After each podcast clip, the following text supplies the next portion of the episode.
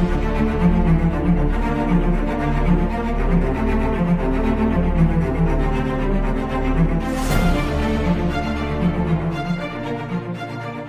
guys, it is Tristan with Nerdouts Newsstand, and like with every new comic book day, mostly, I am going to do a review and talk about what came out this week. And today we have Batman Reptilian. Now, this is a black label book, so warning, warning. I- I- I'm sure you guys aren't worried, but it is a lot darker version of Batman. And that's not saying that's a bad thing. I thoroughly enjoyed this. I am going to say one major criticism right off the bat. I felt like this was being written for the trade.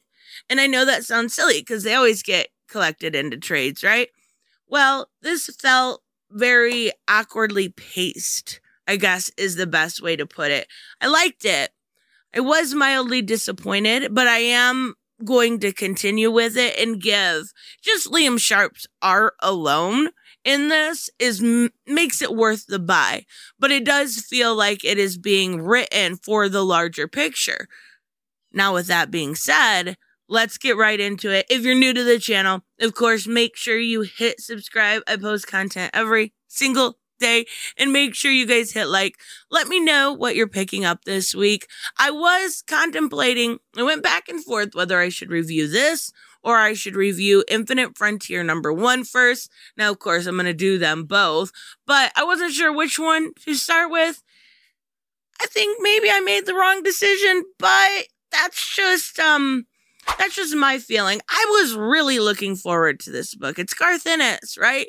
So I, I think my expectation kind of exceeded it. And that's not necessarily saying it's bad. I just think I was overly excited for something. Maybe I should have been like, maybe it could be bad. Though I haven't really read anything by Garth Ennis that was necessarily bad, but I'm just saying. So we start out and we kind of have this, uh, it's not really related to the story and what I mean by that is we're we're going through this whole like press conference of a basketball or a football player, it doesn't really specify which, that um went through and sexually assaulted two women and beat them up and they're they got acquitted, right? Because that happens honestly way entirely too much. But they got acquitted. And the kind of conniving lawyer is, you know, saving face, right? And I think this whole little section here is to set up how Batman is in this novel, right? It's to set up that he's not only willing to call people out in public, he's going to go up to their face and call them out in front of the world, right? So we do see Batman show up here. And obviously, this guy's not really scared, but I like the way that he goes about it. The way that he kind of, you know, goes about really driving home the fact that, you know, he is a coward. And he, he talks about these two women. Their name was uh, Melissa Danvers and Reese Holt. They were prostitutes, basically, I believe, that he raped and beat the hell out of. And he goes up to him and he says, You know, you don't even remember those names, do you? You don't remember who they are. You're a coward, a liar, a rapist, a brute, but most of all, you're a coward. And this guy's just like, Okay, enough, da da da da da. And he says it in broad, well, not broad daylight, but in this, you know, in Gotham daylight because Gotham just doesn't ever have sunny skies. Um, and he's calling it right to his face. He's saying every single time you look in the mirror, all you see is a coward. These people are oh, he's a world champion, he's a boxer, I'm sorry. Um these people are, you know, fucked up for the rest of their life. And they absolutely are. And every time you look in the mirror, you know you're a coward. Every time you make love to your wife, you know you rape two women. Every time you go to bed, you know you're a coward.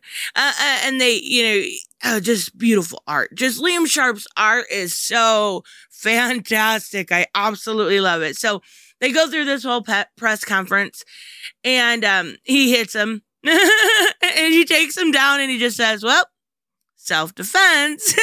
I love that. Um, you know, kind of egging him on to the point where he's like, yeah, I got to take him down, but you know, self defense. I love it. So we get that's our brief opening here, right? So now we're going to find out what's going on. We're going to get to see Alfred, and they're going to talk about what happened to kind of provoke this whole storyline. So basically, it was um, a massacre. There was a mutilation. They called 911. There was people that were gutted um, in, in an absolutely twisted way. So in Batman fashion. I love the little twirls at the end. It almost kind of reminds me of like how Tim Sale would put his his cape very far behind him and, and very like mysterious looking. And I, I really like that Liam Sharp does that. But he goes along and um he takes off. He's going to go find out what's going on. But first he heads to the bar because he doesn't know where he knows where it's at, but he doesn't know anything behind the story, right? So I almost feel bad for this bartender. Like, I don't know what it, the way he looks. So he asks him, he's looking for uh, Konstantin Volkov. I said that right the first time. I'm amazed. Um, and he's asking people in the bar, and this guy just won't shut up in the background. This he just won't shut up. So he throws the the batarang and it hits him right between the legs, like so close. He says, "Call him, tell him to meet me on the roof in an hour." He's not even taking no for an answer. He knows they know him. Um, and he goes, I love this part right here. And you can consider me, let me see if it'll let me zoom in. And you can consider me a regular. And the guy in the background just like, God damn it. like, it just, I don't know. I thought that was a really good extra little thing there. So he meets him on the rooftop. Now, this is, he's a Russian mobster that came over to Gotham. His name is Konstantin Koloff. Sure. That, that was pretty close. So, He's saying, um, uh, you, you're scared, right? He's scared. He says, um, in, when I read, I, have said this before, when I read, I read in guided view. So it kind of goes through, um, in a different manner. So the whole time I'm looking at this, I- am looking like I'm afraid this guy is going to fall off the edge. Like it gives you that anxious feeling, his, his feet, everything. I think that's a, a lot of really showing how good Liam Sharp's art is. So, um, he's like, please, what have I done? He says, uh, he wants to talk to him about because he was working in organized crime. He was from Russia. And, um, he talks about, you know, that thing with Pangolin and Riddler. And he doesn't know what's going on.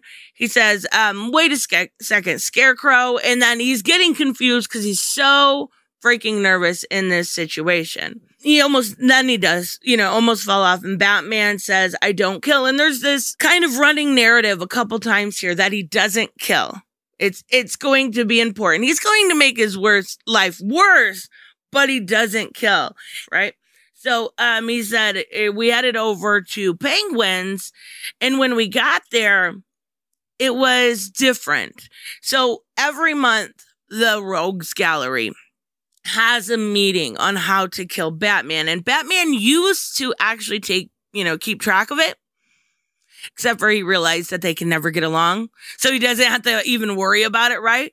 But when they got there, they started getting this uneasy feeling almost like, um, not necessarily uneasy, but annoyance. I guess that's a better word. This you're somebody touches you and you want to fucking hit them, right? And that's exactly what the air felt like. And it wasn't just him, it was everybody in the room. It was, you know, the the villains, it was their lackeys, it was everyone. And that's exactly what happened. They started beating each other up, they started fighting, they started going at each other. And then as soon as soon as they were mad and they, you know, were going to kill each other, that's as quick as it went away. And just like that, the feeling went away. they don't know what it was. Obviously, that's going to be a big part of the story, but uh, it caused this crime scene. It caused people to be mutilated and gutted and oh, everything. So he went through and um, he says to uh, oh, Constant Love. God, what the kind of name do you pick, Garth? And It's like really. Um, he um says you got to sign up, and he's like, sign up. He's like, well, not with Scarecrow, obviously, because that's who he worked for before. But I, but I hear, you know, Joker and other people are looking for talent. He's like, why would I do that? He's like, because you said he started the trouble. Well, you better go sign up again, How, shouldn't you? And he's like, what? What? He's like, well, he's going to use him as an inside agent. He says, I'm fair. Far worse and multicolored ramble. I will not let you die. But you have to basically work for him. He's going to make his life a living hell. He says, I, I, I came, you know, I, I came from Russia to get away from guys like you. He says, you mean, you know, me, mean people showing up and law enforcement, former KGB. So he's to work for him, right? And oh my God, maybe it'll work. He goes home and he, he's just, um, I love this. He's like, okay, you know, just in case he was thinking of not working for Batman, he, you know, he takes his pills, he lays down, he goes to bed, and you know, he's like, remember, Constantine. I, I'm just gonna say it like that. That's the easiest way. The Batman never kills, and he's like, fuck. He's at his house, so he has to. He has to, no matter what, work for Batman. So he's got an inside agent now, but I, I love the way he kind of uh, uses him his intimidation tactic to get him and make him know you don't have a choice here. I could turn you over to the GCPD or I could just make you work for me. So that's where it ends. And that's what I mean in a way by writing for the trade is it just didn't feel like there was a bunch here. We got an introduction, we got a crime scene, and then we got some dialogue. It just didn't feel very full. And I'm not saying that it should be super full because a lot of the story is told by Liam Sharp's art, right? A lot of it is told in that sense that uh, the beauty of it all. But it just felt, I don't know. I, I don't know. I'm not disappointed. I just, okay, maybe a little bit, but I just, I, I, I enjoyed it for what it was. I enjoyed it for the art. And it's definitely a recommend. But I think this might be one where you pick it up with the trade, right? I don't know. I don't know. I have to wait and see. But um, I I, I love it. I love Garth Ennis. I love Liam Sharp. This is a dream team. I think it's going to continue to be good. I just think it's a slow paced book, right? So, anyways, let me know, of course, what you guys think, and I will see you in the next one. Bye bye.